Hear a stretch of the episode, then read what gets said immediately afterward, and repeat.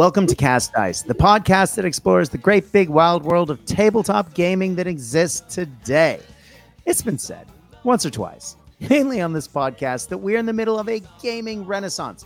There are just too many good games that we can spend our hobby time and our hobby dollars on, and it can lead to a serious case of not knowing what to play next.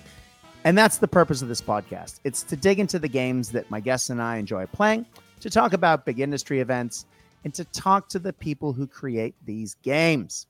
Now, I'm pretty excited because I have been following, I, have always been a fan of Osprey books. I have a ton of their blue book games, and in more recent years, a ton of their hardback games.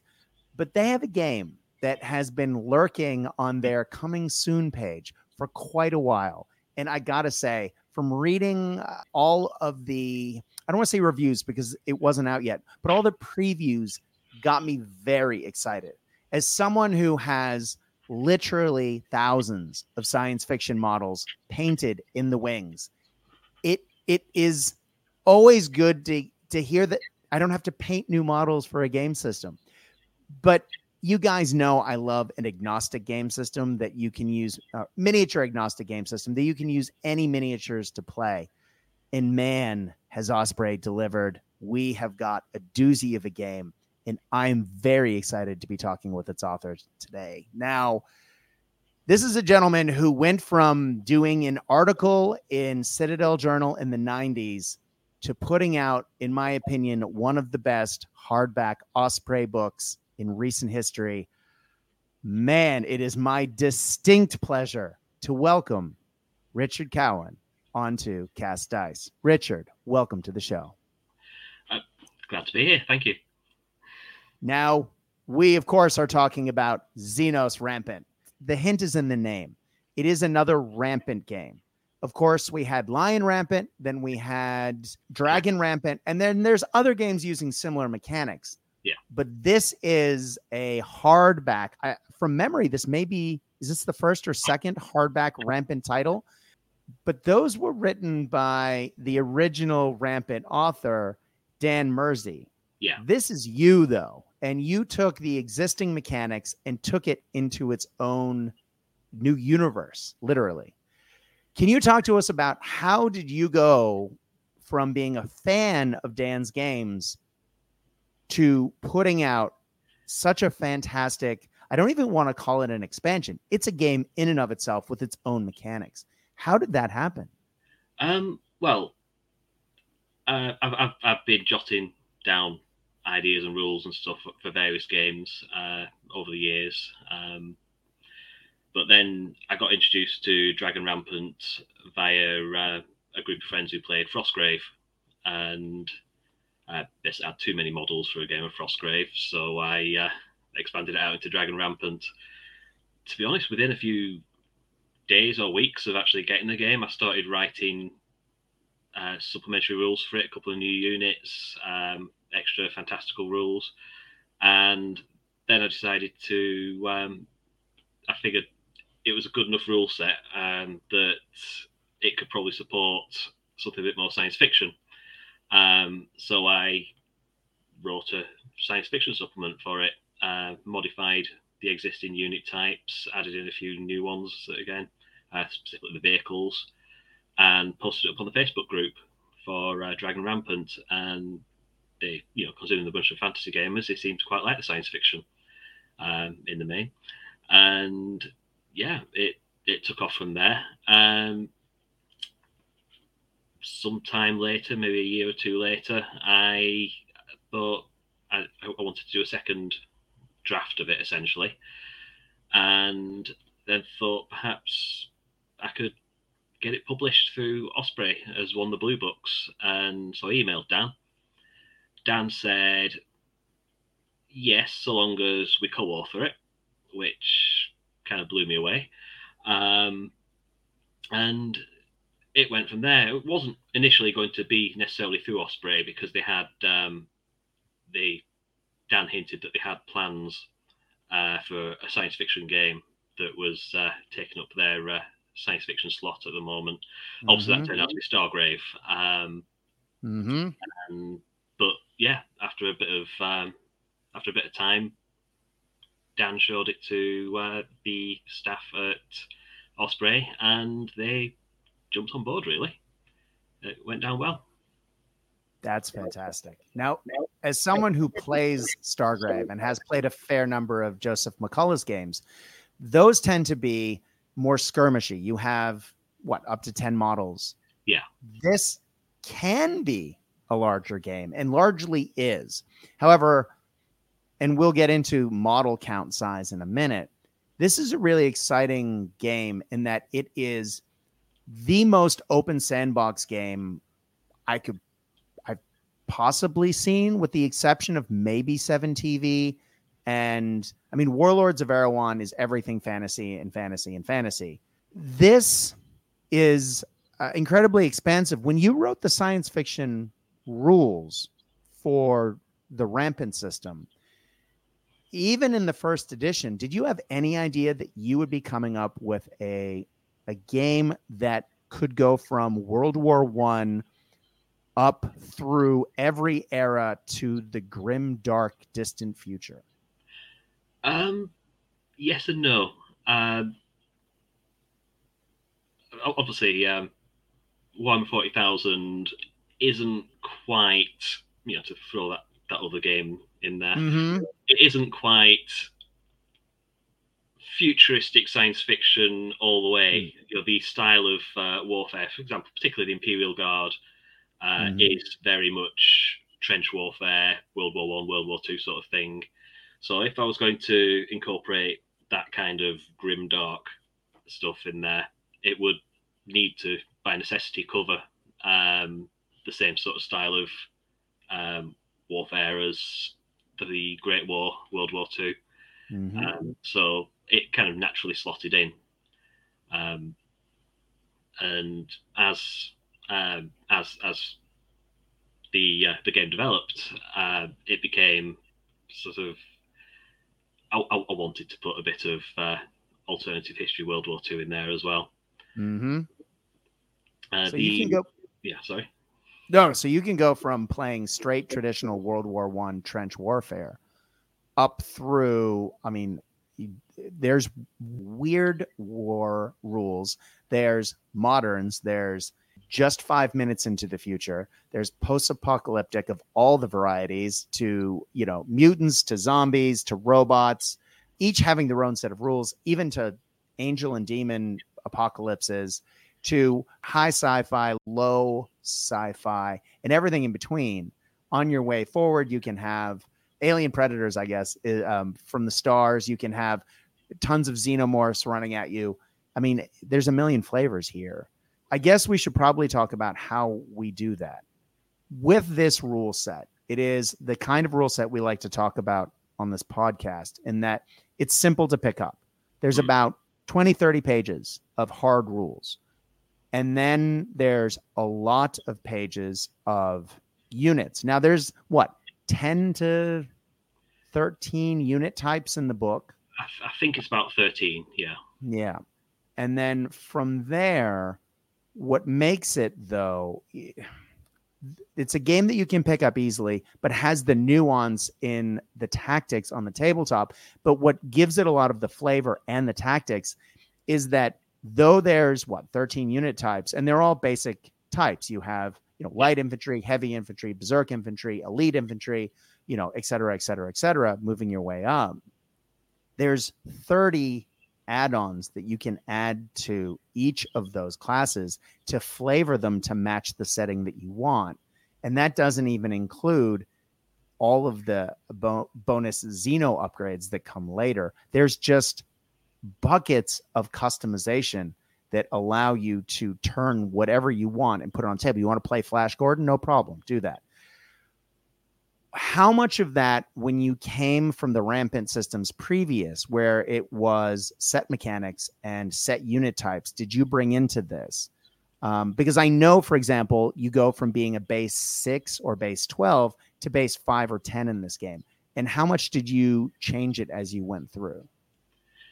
Um, well, the initial version of um, Xenos Rampant, the the which was essentially a supplement for Dragon Rampant, uh, that kept the base twelve unit sizes and um, it that now that works fine for things like, um, for example, World War One, World War Two, or you know the grim dark far future, where you've got mm-hmm. those large units. But um, it was actually Dan's suggestion to consider shifting it from the sort of six and twelve strong units to the uh, five, ten, and occasionally fifteen. Um, largely because that's how uh, science fiction models are sold. They tend to be in uh, squads of 10 or squads of 5 rather than, excuse the cat, um, rather than um, these more sort of regimented, you know, 4 by 3 um, units of uh, spearmen and so on that you get in fantasy and historical stuff. So yeah. when you were going from the basic mechanics, I mean, just talking about the unit size, for example, is one thing that you've changed. Um, I also know that you've added, for those who are familiar with the rampant system, that you've added a suppression mechanic um, for what happens if people are shooting at you and they don't wound you. Uh, because, you know, a lot of modern games um, or games in the era of guns, for example, bolt action uses pins, for example, and pinning unit out. And uh, there's lots of games that have suppression mechanics, but you have taken that idea and put it directly into the rampant rules. Yeah, um, I mean, suppression rules can get a bit fiddly from uh, mm. my experience because you're trying to often they treat it as separate to the basic morale stuff. Um, so what I've done with uh, what we've done with Xenos Rampant is essentially tweaked the existing uh, courage test system from uh, Dragon and Lion Rampant, and one made it so that tests happen more often. Um, as you say, you don't have to actually cause casualties to cause suppression, which uh, translates as if your unit takes a hit but there's no casualties, you still have to make a courage test, although it's going to be easier to pass than if you had actually you know had soldiers getting uh, killed or injured. And uh, the results of courage tests are different now as well. You've got instead of just running off the battlefield as uh, a unit of exhausted um, men at arms might do. It's uh, a group of soldiers who don't want to be where the uh, shells are landing. They dive mm-hmm. for the nearest cover. They um, regroup while they're there, and then, assuming they're not too badly mauled with casualties, they come out again. They try and carry on with their uh, achieving their objectives. Um, so it's uh, like I say, it's a lot more common for uh, units to take morale tests now, but they're also more likely to recover so mm-hmm. long as they're still in combat capable condition. Uh, casualties and so on will eventually tip over from just sort of suppression into them actually potentially routing and really struggling to operate on the battlefield. I love that because it means that if someone's shooting at you, of course you can dive in but it also means that you might actually end up running slightly towards an enemy not just running wildly away because you are running to the nearest cover which yeah. feels a lot more like an action movie if you're actually watching your heroes you know not necessarily running hightail meanwhile there's cover right next to them they're diving for the nearest cover they're going to get their heads right and then they're going to come back out um, if we're talking about some rules from the rampant system that people may not be familiar if they haven't played them before. And I'll be completely honest, I'm one of those people. I'm finding some really interesting rule interactions in here that I think, you know, really help highlight just how interesting and fun this game can be on the tabletop. Let's talk about the activation system because that's one of the things that people love to talk about with a new game. How is it a you go, I go? Is it a chit system? In this case, it's something that feels very historical. And I've seen in a lot of historical games, but I haven't seen a lot of sci fi games. So this is sort of bridging the gap. And this is where you have to pass an almost an order test or an activation test for a unit to get it to do something. And if they don't pass it, your turn ends and it goes to your opponent. Now, what's different there is each unit has its own activation test that they have to pass but it the flavor of the game is ingenious because different units do different things better. Light infantry tests better to run. It's easier for them to move or maneuver or run across the tabletop than it is for them to shoot. So units lean in particular flavors that you have set up that go into their archetype. How hard was that to do for a science fiction setting? The um, different levels of difficulty for uh, orders uh, for activation tests. That's something that's inherited from Dragon Rampant and um, uh, Lion Rampant. In that, you know, for example, off the top of my head, um, Lightfoot in uh, the uh, Dragon Rampant would move on, a, I think, five plus, attack on a six plus. Um, whereas, uh, yeah, we, we carried that, like I said, we carried that across into Xenos Rampant and also borrowed, um,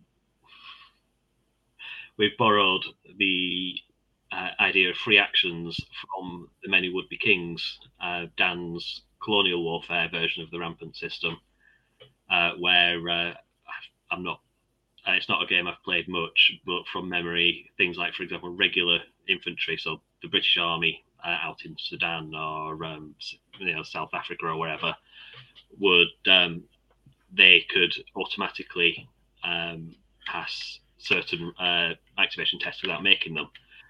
For example, stand to or uh, to shoot.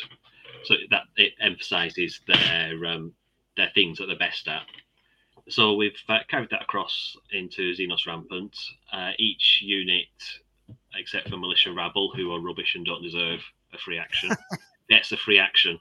Uh, yeah. Where essentially it's their specialism on the battlefield. Support yeah. infantry, like they will um, shoot without having to make any kind of activation test. or um, vehicles will move because that's what vehicles are most noted for. Mm-hmm. Um, and then elite infantry they get to um, they get free action that they can either move or shoot without making a roll because they're just better than everyone else. So yeah, that that, that carries across. Uh, like I say, almost every unit has it, and it's in, in part the activation tests system across the rampant games. Uh, Dan intended it to represent the difficulty of um, of a commander actively controlling his units on the battlefield.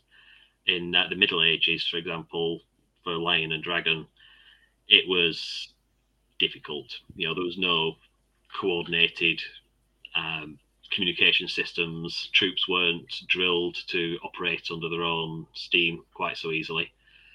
So, um, you know, you get the uh, yeah. You know, no second chances turnover if you fail the activation test.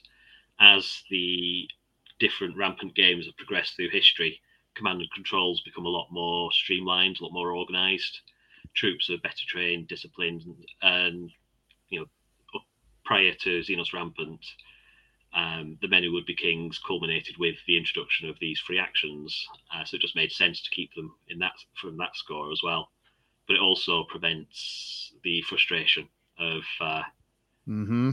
uh, some players feel of um, you know failing the first roll of the turn and then handing over to the other player.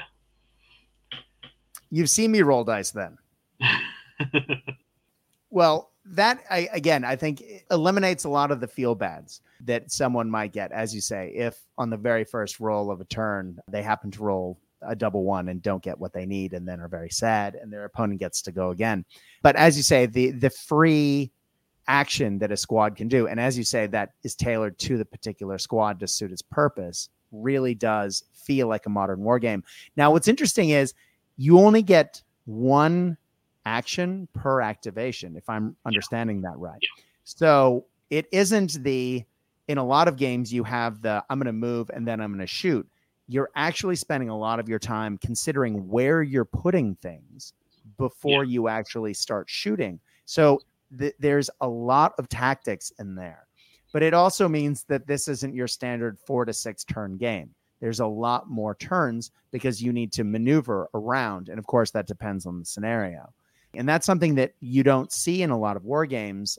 Now, you've mentioned the unit size a couple of times, and I think we should probably talk about that. When you often play games, you have a certain number of models in a squad, and then each one rolls a certain number of attacks depending on the unit type. oh, this guy's got a machine gun, he can shoot twice, or he can shoot three times. Everyone else has got a rifle, they can shoot once. That isn't the case in this system.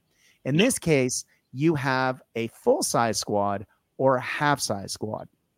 And your full size squad, which could be five models, if it's at full strength, fires and rolls 10 dice. You then compare that to the shoot statistic, and what actually counts is the number of successes you get.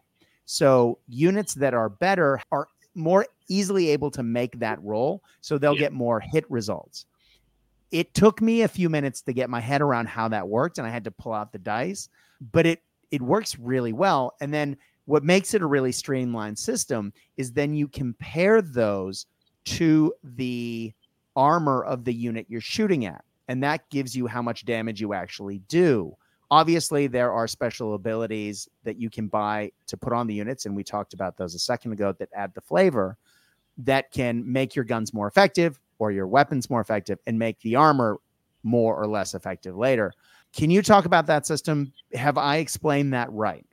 Yeah, you've pretty much got it right. Um, yeah, uh, again, the uh, damage resolution is something that's um, inherited from uh, the earlier rampant games because it works.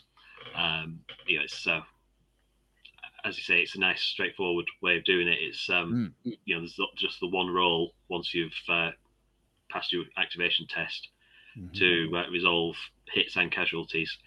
Um, yeah, so the number of hits you uh, roll, um, say rolling 10 dice to hit on a 5 plus, you'll generally get somewhere in the region of maybe three, possibly four hits. Obviously, there's uh, statistical, statistical variance, um, so Mhm. that's so you end up with six hits or whatever, or none. And it's you you you you cause a strength point of damage on the target unit uh, for every multiple of the armor score. So essentially, for every three points, uh, if sorry, if you're targeting a unit of say heavy infantry, which has armor three, which is slightly above average, um, you'll need three hits to cause one casualty. So three hits cause uh, a loss of a strength point. Four hits will still just cause one strength point loss. But if you Mhm. manage to reach six, that's two strength points lost. Um, so yeah, in simplest form, that's that's how it works. it may sound like the game might get grindy because you're not going to get two to three wounds very often unless you are using loaded dice or you get very lucky. But again, once we start factoring in, you know, different weapons that you can have, one, for example, that if you roll a six, it counts as two. Yeah. Um, Yep. so all of a sudden that can ramp up. And also, if you happen to have particularly cruddy armor, because you can buy upgrades and downgrades in this game to make your units more expensive and cheaper, depending on your theme, that will cause more wounds to be done as well. Wounds, of course, we can take care of that by simply removing models from the units because units come in, as we said before, units of five. Now, if you want to make your units bigger, you can pay to have the units size increase. Now, interestingly, that doesn't change the number of dice you roll. You're still rolling 10 dice, Yeah. but it means that you have much better chances of damaging and better chance of weathering the storm of fire, so to speak, because you are a larger unit. But again, as things start to tick down, as you get below half, as you get lower and lower, the amount of shots that you're putting out obviously halves to five um, because you're just rolling half the number of dice. It's a really interesting system. Clearly, this is a system that's been play tested to death, given how many rampant games there are out there that all use the same mechanics. How much did you want to tinker with that system, given how much it had been play tested previously in prior rampant games? Um, or were you fairly comfortable moving forward with it as it was? Uh, the biggest thing to think about was moving from 12 dice down to 10 dice, which we did essentially to keep it in line with the um, 12 models to 10 models, Mhm. 12 strength points to 10 strength points um, mechanic. I did a spreadsheet and um, of probabilities, and it works out roughly the same in terms of the number of casualties caused on a 10 strength point unit or a 5 strength point unit as a 12 or 6 strength point unit if you alter the dice as well. So um, after I, I, I, did have initial concerns when Dan suggested we do that, but um, yeah, like I say, I you know it, it works. It uh, it tweaked quite nicely. Otherwise, we didn't do much tweaking to the basic um, mechanics for causing damage. Mm-hmm. Probably the biggest one would be uh, beyond the number of dice, obviously, would be firing at extreme range. That's something yeah. that's not been in any of the previous games because they've been crossbows or muskets or um, you know 19th century uh, rifles, uh, whereas obviously we're playing with anything from uh, again the same 19th century rifles and Great War, but through to um, you know plasma weapons, pulse rifles, or whatever. Um, there's a lot more long range fire. Most units can now fire beyond the usual typical 18 inch range for uh, the rampant uh, games, uh, but the greatly reduced chance of actually causing any casualties. Um, it just treats their armor as being higher, which the way the um, mm-hmm. it works um, has a severe impact on the number of casualties. But as mentioned before, the m- morale um, effects of being shot at still apply. So long range fire harasses the enemy, suppresses them, causes them to take cover. It's mainly there to interfere with the enemy's plans. Yeah. Uh, but that's probably one of the biggest changes, I think, uh, aside from the number of dice to the basic combat system. Now, when we were talking about unit sizes a second ago, I did mention that units come in fives. Yes. However, if you want to, as I said, you can bulk it up to 10. And if, as you said, if the units are particularly cruddy in the form of militia rabble or primitive infantry, you can actually take them up to 15s. They're just likely to disappear pretty quickly. With those, you can actually let's say you really, really want to have a very heroic character, or you want to have some sort of uh, super tough space marine kind of armored trooper, you can actually field, for example, three guys instead of a unit of 10 and say that each one of those guys is worth three. Because you're rolling 10 dice no matter what, you're it actually frees you up to play with unit size quite a lot. Yeah. So you're able to say each one of these guys is worth three. I don't want to say wounds. All of a sudden, the, the term's escaping me in this game. Points. Yes, thank you. And when you get to the last guy, because he must be the sergeant or the the character, he has one more. So, but of course, that point you're below half anyway. So, chances are you've already routed by that point. Exactly. So it's a really cool system that allows you, as I said earlier, not only does it allow you to to pull all the miniatures out of your cabinets and be like, oh, I can field this as you know cavalry. I can take these as you know flying motorcycles. I can take these guys and their powered armor. I can take these guys with their um, I can't even think your your your Star Wars space opera Flash Gordon characters, put them on the board. No problem. This all counts. Yeah. But if you really want to t- make something extra tough, you can play with the unit numbers in there and just have unit or sorry wound markers to mark how many damage they've taken. That is a really clever system that really does open up the sandbox nature of this. How much uh, was that taken from the other rampant systems? Um, it's uh, it's originally from Dragon Rampant, which okay. um, the original Lion Rampant, because it was all basically humans wearing mm-hmm. chainmail and whatever. That was um, rather than using strength points, it just literally had units of six men or twelve men, and you'd take off a man every time you uh, suffered a casualty. Um, when Dan wrote Dragon Rampant, uh, when you've got, for example, ogres or dragons, um, or even just like you say, particularly strong characters, uh, you'd want to have those reduced uh, model units uh, where you'd have, say, three trolls or one dragon, uh, representing the same stat block as a larger unit of uh, spearmen or knights or whatever. Now, been um, included in the appendices for Lion Rampant Second Edition as well. Brilliant. But yeah, it is it is ideal for uh, characters uh, in some settings, not as much as others. For example, the Mhm. Weird War stuff. Assuming that you know the commander is human, chances are he's just going to be a small squad of say five men, um, Mhm. with you know adjutants, um, political officers, radio operators, that sort of thing. But in a slightly more heroic science fiction setting, um, he'll be there in his big armor, uh, Mhm. waving the sword around on his own, and being as strong as a squad of soldiers. Uh, so yeah, you can get that heroic one guy rushing into the middle of things, taking them out. Uh, that wouldn't necessarily apply to, uh, for example, the uh, more conventional end of the Weird War setting.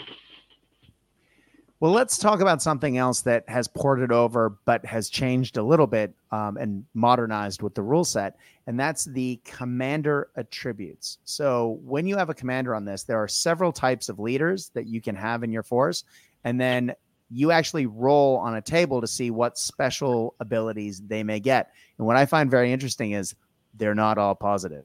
No. Um, no, there's um, that again. That's um, something we've uh, ported across from the earlier games. Um, it's a little controversial at times, particularly if one person rolls a one on the table and Mm. ends up um, either having a slightly smaller force because they just didn't handle the logistics properly, or um, it's just incompetence at certain things. Whereas the other player rolls a six and you know they're phenomenal. They're one of these sort of General Patton legends um, it's it's about the randomness of the game, uh, of, of reality rather. Uh, historically, it represented the fact that if you read a, a, a- if you read a history book about any given war, you'll have the author commenting on um, you know this general or that general was particularly timid and wouldn't send his troops forward or this general was overly aggressive and sent his troops forwards too fast, or uh, this one just wouldn't make a decision, essentially um, had a breakdown rather than going into battle, Exactly. uh, which happened a few times in the Great War, which was rather disturbing, uh, considering considering what was going on. Uh, so yeah, uh, they're not all positive, but I like to think they're all characterful. Well, something that wasn't in the previous rampant games and is in this one is vehicles oh, yeah. because we have tanks and we have transport vehicles. Now, this is very much an infantry based game. Now, Yeah. it doesn't mean you can't take other vehicles, and we'll talk about how to sneak our way in to get more vehicles on the table in a second. But in this game, you can take one tank or one transport vehicle. How important was it for you to include vehicles given the scope of the game, but also given that you are adapting an infantry based game? Well, it's um, it felt impossible to avoid. Really, um, part of the uh, I could call it design goals uh, of the game, although I didn't really think about it in quite so um, specific a sense, Hmm. was that typical Dragon Rampant uh, force is similar to old school Warhammer or other um, medieval fantasy games. So I was aiming for the same sort of thing with uh, with Xenos Rampant. Uh, I've played Warzone, uh, Warhammer 40,000, several other games, Mhm. and in in the uh, 90s at least, um, before plastic models became pretty much universal, before uh, vehicle models were anywhere near as Mhm. common as they are, you'd have several squads of infantry, you'd have a single tank in the middle as a centerpiece Mhm. or a dreadnought or whatever. Um, so that that's essentially what we're going for with this. There's also the game balance issue as well. You don't want um, you don't want too many heavily armored units in a small skirmish level game because uh, the fighting vehicles in particular, the tank um, generic name for tanks in this, they are very tough without Oh, special anti tank weaponry, and typical squads of infantry, they might be able to drive it back through the suppression mechanics, but they probably won't be able to kill it. Um, which, if you've got two of them on the battlefield or three of them, makes it very difficult to actually um, complete whatever objectives you've got. Yeah.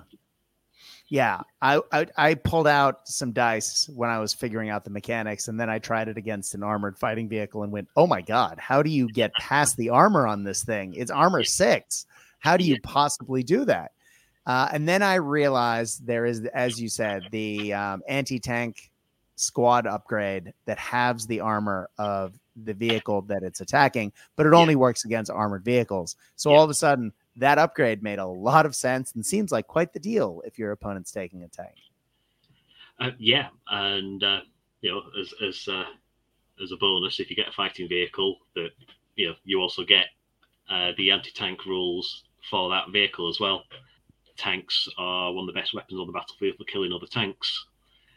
Uh, in, you know, in a modern in a modern setting, and then yeah, there's uh, other slightly lesser effective ones. Um, there's melee and ranged versions of the anti-tank. There's demolitions as well for uh, you know if you're literally clamping um, a limpet mine onto the side of a vehicle or punching it with a big mechanical fist or whatever. Mhm.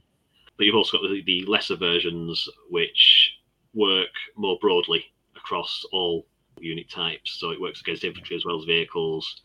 Uh, that just slightly reduces the armor by one point, which doesn't seem much, but if it now takes two hits to um, to kill a model rather than three, or if it takes one rather than two, it's it's a significant improvement. And again, that's available for both um, ranged and uh, melee uh, use. And if you are thinking, but I really want to take a bunch of, I know a lot of people are watching the SAS Rogues TV show at the moment. And I know a lot of people are talking about, oh, I want to play an LRDG army or, you know, some, or Mad Max, for example. Um, I watched, uh, you know, the most recent Mad Max uh, a couple weeks ago, right? Shiny and Chrome. And Mhm. so if you want to have a bunch of trucks zipping around, you can have uh, technical style vehicles and or light walkers in this that don't adhere to the one vehicle rule. How do they work? Um, essentially, soft skin vehicles, as they're called, they can be upgraded with a bit more armor, but they're Mhm. still relatively light and fast. You can have any number of those. One of the sample army lists, the sort of Mad Max Road Warrior type uh, detachments in the book, that includes, I think it's four four soft skin vehicles. Essentially, there's a points limit. You can't spend more than half your points on vehicles. So uh, can take a little bit of jiggery pokery, um, you know, sort of taking something that reduces your um, points value for this vehicle by a point or two. I think in the case of the Mad Max style force, the take the civilian downgrade, which actually reduces their armor to something a bit more manageable for infantry firing at them. Uh, but yeah, you can uh, up to half your army can have uh, can be vehicles, although you're still limited, obviously, to the one fighting vehicle or transport vehicle it just um, just encourages that kind of combined arms thing. We're not trying to play the Battle of Kursk or anything. You've got Exactly. yeah, you've you've you've got uh, infantry as the core of it, and the vehicles are centerpiece models for the army in sort of aesthetic terms, and um, supporting the rest of the army in actual game terms. Well, you've hit on a few things there that I want to mention. I'm a little embarrassed that we've gotten this far in the episode and I haven't listed the infantry types, or at least some of them, because it was really, I mean, that is really what kind of made part of the system click for me. So we have elite infantry, heavy infantry, light infantry. We said that before. Yeah. We have berserk infantry, support infantry, um, which have those weapons that can reach out and touch vehicles and other things. We have recon infantry, which are even faster and lighter than light infantry. We have primitive infantry, mo- uh, militia rabble, greater xenomorphs, and lesser xenomorphs for those of us who want to put the Gribbly on, on the table. But I also know that from other places in the book, um, we have zombies as well and zombie rules, but not just zombies as playable factions. You can actually play this game with NPC zombies wandering around the place. What am I missing? I feel like I'm missing a couple from the list. Oh, the vehicles as well. Yeah. Yeah. Uh, yes. As we mentioned, there's three types of vehicle: fighting, transport, and soft skin. Otherwise, you've listed them all. Yeah.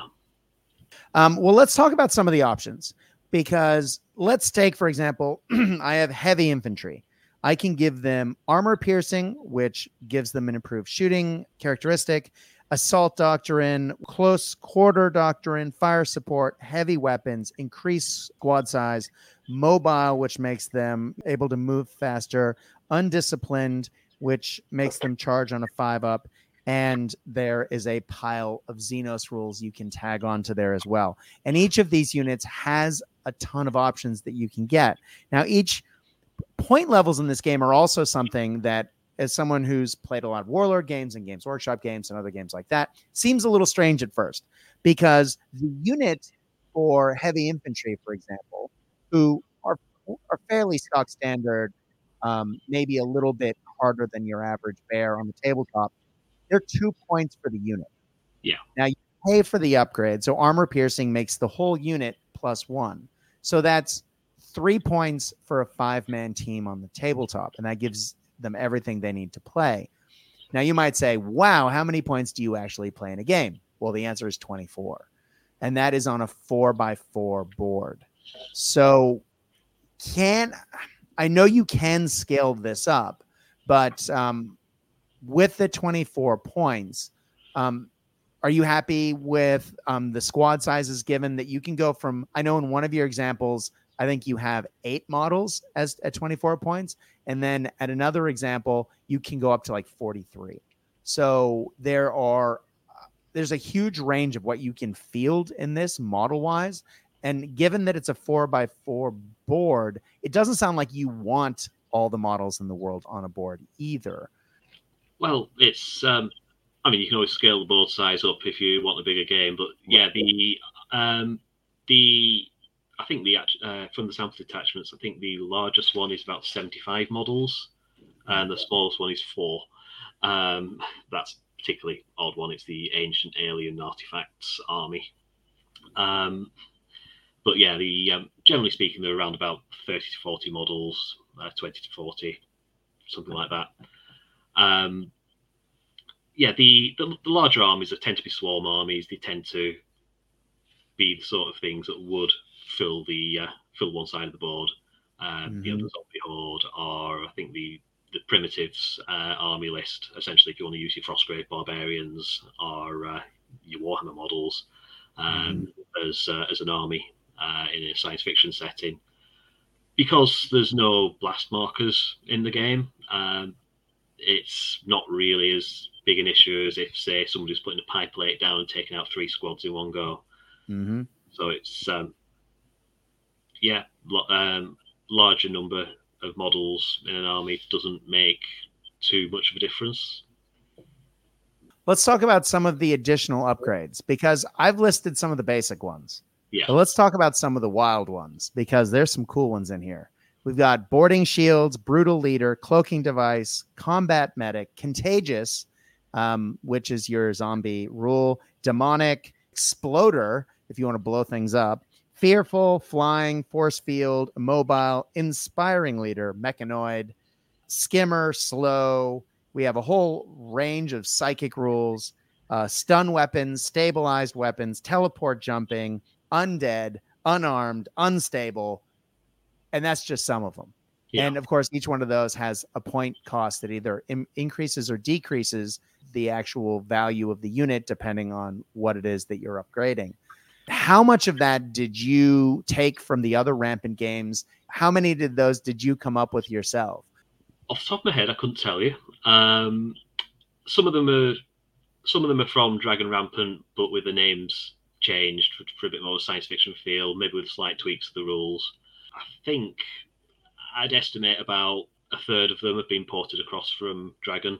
Psychic, obviously, is um, modified version of the spellcaster rules from uh, Dragon Rampant.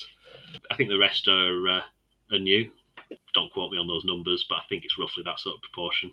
Well, one of the things that we love to talk about on this show are scenarios. It's not necessarily the rules that you're playing on the table, it's what are you playing for. It really helps create the narrative that you're playing on the tabletop. Now, this game, uh, it's really exciting to see a core set with so many scenarios in it. This has 12 scenarios in it that really does help you again to add that flavor on top of all of the the the army listing that you have on the tabletop. Can you talk to us about the missions because there's a lot in here? Um, well, like I say, there's uh, a lot of them. I've tried to get a decent variety covering uh, as many different types of battle as I could, uh, as we could. Um, you've got the basic. Uh, I can't remember its name now. Sweep and clear, I think it is. The 1st mm-hmm. one is just yep. straightforward. Here's my army. Here's your army. They fight, uh, kind of scenario. Um, my favourite's probably um, orbital drop, um, where the objective is to take the command bunker for the enemy, but all the attackers' units um, use something called special insertion. I never did manage to come up with a better name for it. Uh, basically, it represents anything from parachuting to teleporting to drop pods, whatever. Uh, your troops drop out of orbit or from planes or whatever, land on the battlefield, and try and take the enemy bunker. Um, that's yeah, and then there's uh, yeah, there's others. There's secret mission, which is an interesting one. I've not I've not personally seen anything like that before, where each side has a secret objective that they don't share with their opponent mm-hmm. until after the game ends. Um, which there's only a few different options, but uh, ideally you'd be able to uh, bluff your opponent to make mm-hmm. them think, "Oh, this guy's trying to assassinate my commander," while that other uh, squad of light infantry over there captures the objective you're actually after. Uh, if that makes yeah. sense. Oh, absolutely. So I've talked about the open sandbox nature of this. And yes, we've said there's a few examples in here. And we've talked about the missions helping to forge the narrative. And all of that is great. And if you had just had all of the things we've mentioned in there, that would be, I think, a blue book game, possibly a little bit more. But what takes this from the blue book game to the full hardback, big Osprey, you know, full color art, fantastic content is, I think, the second third of, or sorry, the th- the last third of the book, and we're talking about oh God, chapters and chapters and chapters of settings that you can play this game in. As I mentioned before, chapter seven is the Weird War section, where you are literally going from 1914 through the 1940s, uh, post 1945, um, up through urban fantasy, um, where you have rules for police response, activating civilians, um, but you can. let me give you an example. In that section, for example, there are for each of these there is a detachment list where you suggest how you could create different um, forces in this game. So, yeah. for example, the SWAT team is one of the detachment lists, and you can have two SWAT teams um, that are elite infantry. You have SWAT armored rescue vehicle. So you have a transport vehicle, you got a sniper team, and you've got three uh, beat cop perimeter teams. And each one lists how you would, A, how many points each of those units is, and how you could create that by listing the unit type and all the special rules that you would to match it up. Yeah. Now you've done that for unbelievable numbers of this. Um, as how, how many? I think it's 44. Yeah. Yeah, 44 different possible army lists to help guide players in creating their own or just to give you army lists that you can then pull out and put on the tabletop yourself. Yeah. That's outrageous. That's an outrageous number. And it every time I'm like, oh yeah, I could use this for that. Turn the page oh, I can use it for this. Turn the page. it is the most inspiring section of any book I've opened in recent times uh, as far as war games go. It's unbelievable. Did you just run away with this? How did I mean? Clearly, this isn't something you came up with overnight. I mean, how much time did you put into this? God knows. Um, uh, well, the as you were saying before, the prior to the genre chapters uh, is pretty much a blue book's worth, and it was actually that as the blue book. We didn't expect uh, initially to get the hardback treatment, so we, we wrote it assuming it'd be a blue book, and uh, I'd already written a rough draft of the zombie rules. I think it was the boarding action rules from the space opera chapter mm-hmm. uh, as potential magazine articles or blog posts or something like that.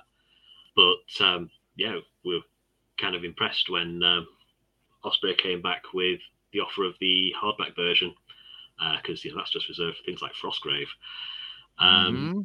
Although, actually, I suspect in hindsight, Dan already had Lion Rampant um, lined up. But yeah, the um, the genre chapters were essentially something I've been, you know, I, I've been wanting to. We'd been, we'd have been doing the detachment lists anyway. The uh, because every Rampant books had um, various things, whether it's all the medievals of feudal England, feudal Scotland, and so on, uh, kind of lists, or um, lists for um, various colonial units or whatever in uh, rebels and patriots, so on. I hadn't really expected to get the actual optional rules that each of the chapters contains, like for, for example, the police response or civilians for the urban fantasy setting, which the police response bit might have been a little bit inspired by uh, by Stargrave, I think, by that point, with the um, unwanted attention, I think it's called in Stargrave, yep. where the uh, pirates turn up if you mm-hmm. hang around too long. So yeah, basically Osprey gave us extra pages and we filled them. Um, and yeah. I always really enjoyed writing army lists for Dragon Rampant. I've got way more than I have actually started collecting. uh, so I carry that across into this as well. I, I want to collect all of them, and I never will. No, I mean forty-four forces right off the bat is a lot. and they're all fun. I mean, as I said, every time I turn the page, I went, "Ooh, another one!" And then you know you go to the next one and the next one. But as you say, it's not just that you've given us uh, different detachments that we could possibly field on the tabletop. It's that with each of these chapters, as you go through, and there's a lot of these chapters, there are additional rules that line up with them that you can use. There's night fighting rules, there's fog of war rules. I mean, you mentioned the boarding action rules, but I really want to draw a circle around those because it's pages and pages of how to set up the interior of a spaceship. Um, what ha- what do different units do differently on the inside of a spaceship? How does explosive decompression work? Doors and airlocks what happens if you happen to not be wearing a vac suit? There's all kinds of additional rules that really does add so much more flavor um, that if you put that on the tabletop, it is a very different experience than playing Xenos Rampant just with the normal forces from that chapter. But in a spaceship, it feels like almost a new game. It really does add a lot of replayability and a lot of really interesting variation um, the more you get into it. If you want to spice things up, there's a there's a whole spice rack here for you to add. The boarding action bits are, like you say, some of the most extensive optional rules in the book, largely because it's hard to do it in half measures with something as drastically different as fighting on board a spaceship, because you have to have something like, you know, how being in an enclosed space affects units. Uh, for example, you've got well flying units; they're not really much use or vehicles, uh, basically just allow vehicles to act as normal. But you know, try get a tank down a three foot wide corridor. Mm-hmm. It, it provides its own limitations. The doors and airlocks came in because once you've got explosive decompression in one part of the board, the entire board will be affected otherwise. So you have to have some mm-hmm. sort of rules for doors. The no vac suits part of it was because some not everyone in a science fiction setting on board a spaceship will actually be wearing a spacesuit. And mm-hmm. it's to not give your troops spacesuits. Hope they don't leave the uh, bit with the atmosphere in. Well, Richard, it has been awesome talking to you about this. I mean, I could waffle on about this book for ages. It's close to 200 pages. It's a hardbound book. It's brilliant color. The art is outstanding, and we haven't even talked about that. And we haven't even mentioned the campaign system, and we're out of time. Richard, clearly you have put a lot of work into this system. Thank you for all of your hard work, and thank you very much for coming on today. It has been a pleasure to pick your brain, um, and I just can't wait to put this on the tabletop. Oh, thanks for having me, and I hope you enjoy it. Oh, I will. I will. Now, I have joined several Facebook groups for this game, and there appears to be many. If folks are interested in joining a larger Xenos Rampant community, where would you recommend them go? Um, well, the, the two uh, Facebook groups I'm aware of are Xenos uh, Rampant, the sci fi skirmish game, and Xenos Rampant Osprey Sci Fi Warfare. One of them is run by the same people who do the uh, Dragon Rampant and other uh, not official but quite popular Facebook groups, and the other seems to be equally as popular, run by uh, one of the uh, one of the fans, I think. Brilliant. Yeah, it is interesting to see two groups for a game with roughly similar sizes, um, yeah. with equal number of posts that have different content. It's a very strange world, but both seem to be very nice groups. And you are on both of those groups, uh, so people may see you posting there. Probably, yeah, or at least yeah. commenting. Uh, when I get the time to post, I'll post. Well, I'm looking forward to posting some of the pictures of my forces, and I'm looking forward to playing some games and checking things out. And I'm sure I'm going to have a rules question or two, so those groups will be invaluable. But, yeah. ladies and gentlemen, thank you very much for listening. If you are at all interested in Xenos Rampant, you can get the book from your fine game store. Uh, I know that a lot of local game stores here in Australia are covering, or sorry, carrying it as part of the Osprey book series. Uh, I know that Book Depository has it, and all sorts of great game stores all over the place. I know you can also get it from Osprey Direct. And if you really desperately want it this second, you can get the PDF because I might have ordered that too. And it can be handed to you within seconds. And then you can have it on your device to scan through as you go. But, ladies and gentlemen, thank you very much for listening to Cast Dice. I have been promising that we would cover things other than bolt action. And ta da, here we are. Uh, an episode that is not bolt action focused. And yes, I will be doing a lot more of these going forward. I've been talking to a few folks about covering other game systems. Getting back to Cast Dice's roots, particularly now that the Ghost Army is back. Yes, of course, we'll still cover bolt action, but I really do want to get into other games. And I definitely will be talking more about Xenos Rampant after I've gotten a few games under my belt.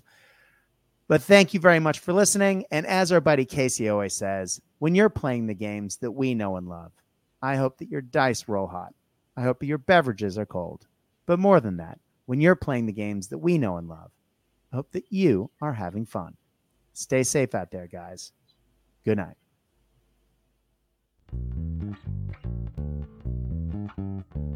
Another